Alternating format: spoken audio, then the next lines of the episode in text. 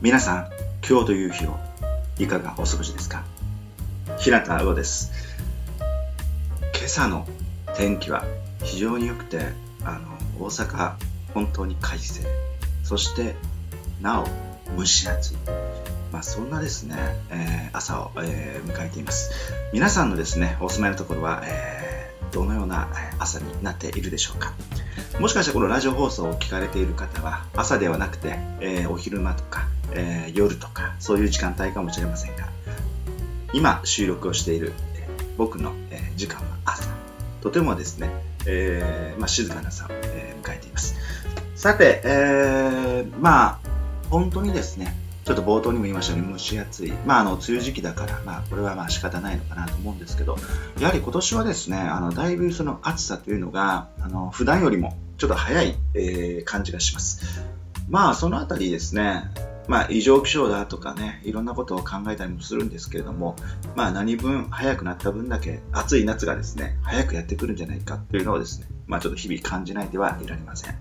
さて、えー、そうした中でですね、えー、皆さんのですね、この日常がですね、今後どのようにして変わるのか、まあ、今後どのようにして変わるのか、なんて大げさなことを言う必要もないんですけれども、まあ、ちょっとした季節感が前倒しになってくれば、えーこう早くにですねこう半袖を着たりとか長袖をしまったりとか小諸替えをしないといけないとか、まあ、そんなことがですね目直しになってきたりするんじゃないかなというふうにちょっと思っています。さてあのそんな中、えー、まあ、どんなことをですね、えー、誰も知らないラジオ局でちょっとお話をしようかなと、まあ、ちょっと考えてたんですけど、では冒頭にですね、えー、何をちょっとお話ししようかということで、今はですね、ちょうどあの僕があの出してる前回の、えー、誰も知らないラジオ局の放送でお話をしたんですが、版画、えー、それはですね、今あの版画芸術連合会の方がですね、第9回交流展ということで、神戸にあるあの新長田、えー、合同庁舎1階展示ギャラリーのですね、神戸生活創造センターの方でですね、もうあの6月7日から始まってまして、6月13日日曜日がですね、こう最後なんですけれども、まあ今日と明日入れても終わりかなというところに、ま、差し掛かってるんですが、あのそちらの方で今ちょっと版画がちょっと展示されていて、まだ僕はあの足を運んではいないんですけれども、おそらくあのアルルの街というですね、細川銀次郎さんの素晴らしい作品があるんですけど、まあ、こうしたものを中心にですね、いろいろとこう展示されてるんじゃないかな。というふうにちょっと今思っています。まあ思っていますなんで、まあちょっと見てないんでね、ちょっと何とも言えないんですけど、ただ、あの素晴らしい作品があって、ひょっとしたら、えー、皆さんの心を打つような作品がですね、あって、皆さんにとても素敵な芸術の出会いが、こう、そこにあるのかもわからない。まあそんなことをですね、今ちょっと冒頭で、ちょっと簡単に、ちょっとお知らせ含んで、ちょっとお話をさせていただきました。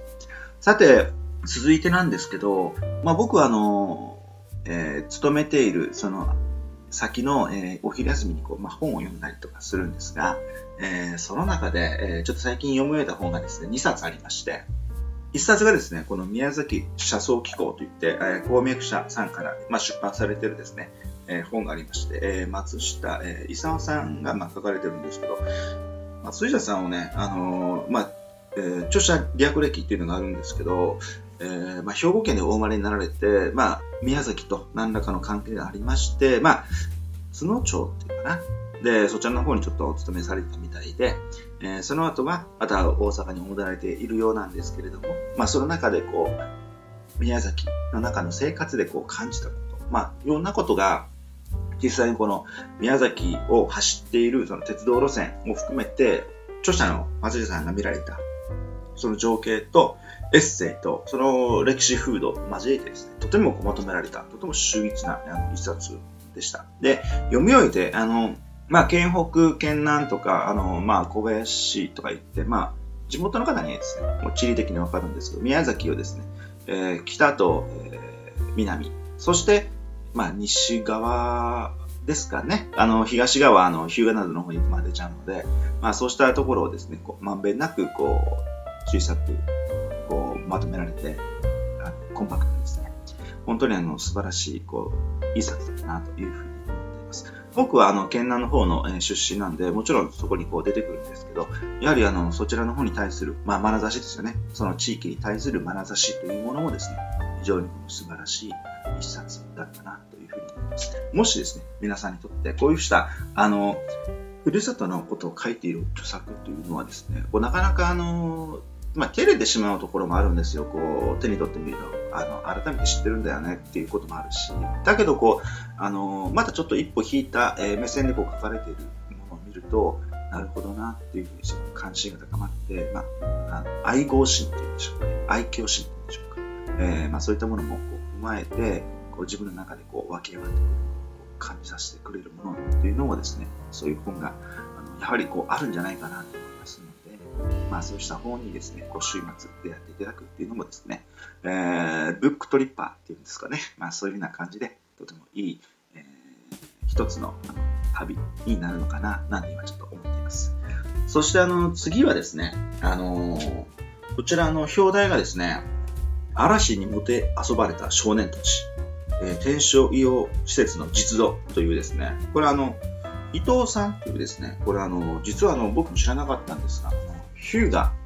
に、あの、帯藩っていうのがあるんですけど、そこに、まあ、伊藤家が代々とそこの、えー、地域を、まあ、あの、治めていたんですが、この伊藤家に連なる方で、えー、関ヶ原の戦いで、えー、豊臣家の方についた、つまり石田方について、で、敗れたがために、岐阜のある山奥の部署に、えー、ひっそりと生き続けた一族の方の末裔が伊藤さん。そうなんです。だから、長いあの徳川時代を、こう、岐阜の、本当にあの、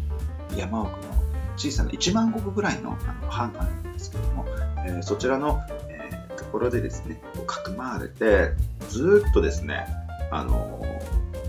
ー、その明治維新まで迎えていくということですね、もうそういうことを考えると、すごい、あの、やっぱりこう歴史っては、まあ、あの、僕たちが知っている教科書で習う歴史というのは、あくまでその歴史を見ている人たちっていうか、歴史を見せようと思うその公言というのがあるとすれば、それは本当にみんながこう引きつけられるような中央、つまりその勝利の勝ち組の人たちがどこにいたのか、どこでその日本を見続けていたのかというその目線にしか書かれていないものをですね、大体教科書とかで習っているんですけど、やはりあの、その歴史というのは同時進行でいろんなところで起きてるわけで、やはりそういったところのこの、まあ、ローカル史と言った方がいいのかもわからないんですけど、その、えー、時代の中心から外れたところでもですね、時計の針がコチカチコチカチとこう音を立てて回ってるわけで、やはりそこにこう歴史のまたもう一つ、その発見されるべきものっていうのがあるんだなというふうなですね、まあちょっとこの実は、あのその伊藤さんっていうか、まあ、伊藤家の存在を知るということでも分かったし、またこの著作であるこの、まあ、天正医療、えー、施設だっていうのはですね、まあ、4人の少年がですね、えー、その当時、えー、最高級のヨーロッパ文明に触れるというね、まあ、本当にあのすごいことなんですけど、まあ、そういったことが、まあ、小説仕立てで歴史のこういろんなところを抑えながら、まあ、とてもですね、えー、まあ、いい著作だと思っています。それでですね、まあ、こうした2冊を、まあ、読み終えて、あのまあ、改めて感じたことというのはですね、あのまあ、僕はあの、さっき話したように、その宮崎県の県南地域の、小さなところのね、まあ、帯というところのですね、えー、出身なんですけど、やはりその自分たちが住んでいる場所、もしくはふるさとというところにも必ず歴史があったり、いろんなものが隠れている。それをですね、こう掘り起こしていくというのは、その過去に対してこう光源を当てるということもありますけども、そこの地域に住もうという、もしくは住んでいるっていう、えー、一つのですね、まあね、これね、ね、ワールドヘリテージというと世界遺産って言うんですけど、じゃあ歴史っていうとヒストリーヘリテージかっていう風になっちゃうんですけど、まあ僕はね、あのタイムヘリテージって言って、まあ時間の、遺産ということで、やはりそういったものを掘り起こすことについ、掘り起こすことによって、地域の、えー、のこう、なんて言うんでしょうね、こうリスペクトできるその土壌というのができて、そして多くの限りないその時間が過ぎているわけだから、そこの中のこう資産をですね、改めてこう再発見できる、そういうふうになるのじゃないかなというふうに。まあ、このラジオを聞かれて、ああ、なるほどなって思っていただけたらですね、まずきあのお金かける必要ないと思います。あの地元の図書館とかいろんなところに行って、あのその街のね、歴史の地図とかいろんなのを見ていくだけで、思わぬ発見に出会ったりすることになりますし、あの埋もれていた天才っていうのにも出会うことがあるかもしれません。この埋もれていた天才というのは、やはり、その天才によって発見される。あの、坂本龍馬、ね、非常に有名だと思いますけど、おそらくあの、司馬太郎さんがこう書かない限りは、多分坂本龍馬っていうのはあんまりこう出てこなかったんじゃないかな。つまり、文学のまあ、まあ、天才というとちょっとあるんですけど、まあ一つの虚勢がある時代を生きた若者、まあ天才的な生き方をした若者をスポットライトで当てて、それを掘り起こしました。それまで無名だった若者がある日突然、竜のように空をかけ。まさにそれこそ坂本龍馬の人生のような感じもするんですけれども、まあやっぱりそういったあの掘り起こしというのもですね、こう歴史というものに対しての一つの作業としてこうとても人生を豊かにしたり多くの人をですねこうなんかその豊かなその時間の中に放り込んでいくそういうものなんじゃないかなというふうにですねまあこの2作読んで感想今述べなかったそういう感じ次第です。さて、えー、まあ、冒頭ではあの版画のことその後まあ、あの本のことをですねお話し、えー、しましたが、えー、あとはまあ個人的なことそういうところでね、ちょっとお話ししてみようかなと思ってるんですけど、あの、皆さんはですね、お友達とはこう非常に会うこともあると思うんですが、まあ、毎日会う、もしくは1週間に1回は会う、まあ、月に1回は会う、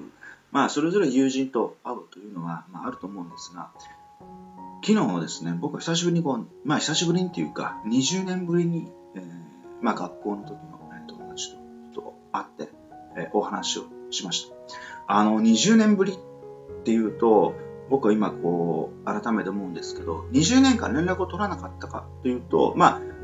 えっ、ー、と、手紙のやり取りとかね、あのまあ、メールというふうにして、こう、だんだんと変わってきてるんですけど、まあ、20年前は、まあ、はがき、ね、季節の、あの、挨拶のはがき。で、それから、その後、えー、ショートメール。で、やがてその、他のその、えまあ、チャットみたいなメッセンジャーとかね、そういったもので、最終的にはもう、えー、まあ、つまりそのテレビ、え、電話でこうお話をすると。20年間、実はまあ、その友達はまあ、徳島に住んでるので、あの、僕が住んでる大阪からは海を隔てているわけで、やはりこう、なかなか会うこと。そう考えると、この20年間、会うことはなかった。ただ、その、一通の手紙とかメールとかそういったのは定期的にやってるんだけど、だけど、この昨日ですね、20年ぶりに話をする。じゃあこの20年間、この海を隔てた大阪と徳島にいて、会わなかったっていうのは、まあ、どういうことかってなってくると、まあ、やっぱりその一人一人の時間っていうのがすごい勢いで進んでるので、その時間軸が常にその並行して進んでるんで、これがまた道を進んでいればその道は交わることはないんだけど、ただ、この20年間が急にぎゅーっと凝縮してカチンとクロスしたおかげというのは、やっぱりこの通信技術のあの発達によるものだと僕はね、ラジオでですね、こう話しながらこう思ってるわけです。つまりこの20年間、あ僕とその徳島の友達と会わなかった時間というのは、まさしくこの通信技術の歴史をまんま表現しているわけで、まあおそらくこれからはですね、何の、えー、気負いも気概もなく、ちゃっとこう、えー、動画をつけて話をするだろうな、というふうに思っています。やはりその技術の進歩が20年間断絶されていた、まあ断絶されていたというふうなんですけど、20年間こうね、別々の場所でこう、えー、離れ離れになって、まあ隔離ではないですけど、えー、コミュニケーションの、えー、通じないような、え、状況だったにもかかわらず、え一瞬して繋がってしまう。これってやっぱり、この20年っていうのは、やはり、その通信技術が自分たちのコミュニケーションを確実に、え後ろ盾しているアリバイであったなというふうに僕は、あのまあ、昨日の話をしてからですね、まあ、一人まだちょっとあのお酒を飲みながらそう思ったわけです。本当にあの深夜までこうね、バカ話をして、で、まあ楽しかったんですけれども、やはり、この20年間、すごいですよね。本当にやっぱりこう、手紙の時代、メールの時代、そして、えー、チャットのような、SNS のような短い、あのね、えー、まあ、そのツイッターとかいろんな感じのですね、えー、短文での交流の、まあ、できる時代があって、今はテレビ動画、まあ、であ電話ですけどね、えー、そういうふうな、えテレビ電話でも普通に話ができる。まさしくその20年前、というかこの20年という時間はですね、もし、その今の時代に生きていれば、こんな20年はないと思うんですよね。本当に、こう、あのー、簡単にですね、おそらく今はもうお話できるわけで、やはりそういったところがですね、本当にこの、ちょっとしたその技術の進歩というのをですね、やっぱりこう感じさせてくれているのかな、なんて思います。それでまあ20年ぶりに会った友達と、まあ本当にこう、たわいもないこと話を、えー、しているんですけれども、えー、まあ彼自身はですね、えー、まあ自分のことをね、あのー、すっぱだか慶太郎というふうにあの言ってて、すっぱだか慶太郎って、どういうふうな名前かなって思いたくなるんだけど、まあまあ、あの、要はあの自分がですね、裸一貫で生きてきたっていうことをですね、こう言いたいのかななんて思ってるんですが、まああの、いずれですね、この、えー、すっぱだか慶太郎だったかな 今ちょっとこう、ノートをこうめくりながら、あいつ何言ったっけっていうのがちょっと思ってるんですけど、まあまあ、あのー、そのですね、まあ今、すっぱだか慶太郎と、えー、またですね、今度一回、ちょっとラジオでもしてみようか、なんてことをしながら、ちょっと終わったので、もしかしたらまた皆さん、ちょっと変わった番組をですね、お届けできるんじゃないかなというふうに思っています。まあ、そんなことでですね、朝からちょっと、えー、長々と、まあ、つらつらと、えー、お話をさせていただきました。えー、今日という日はですね、え、皆さんにとって、え、どんな一日になるのかな、とてもいい一日になっていただきたいな、ということをですね、え、願いつつ、え、ラジオ放送を、え、終わらせていただこうかなと思います。え、それではまた皆さん、お会いします。日向アブでした。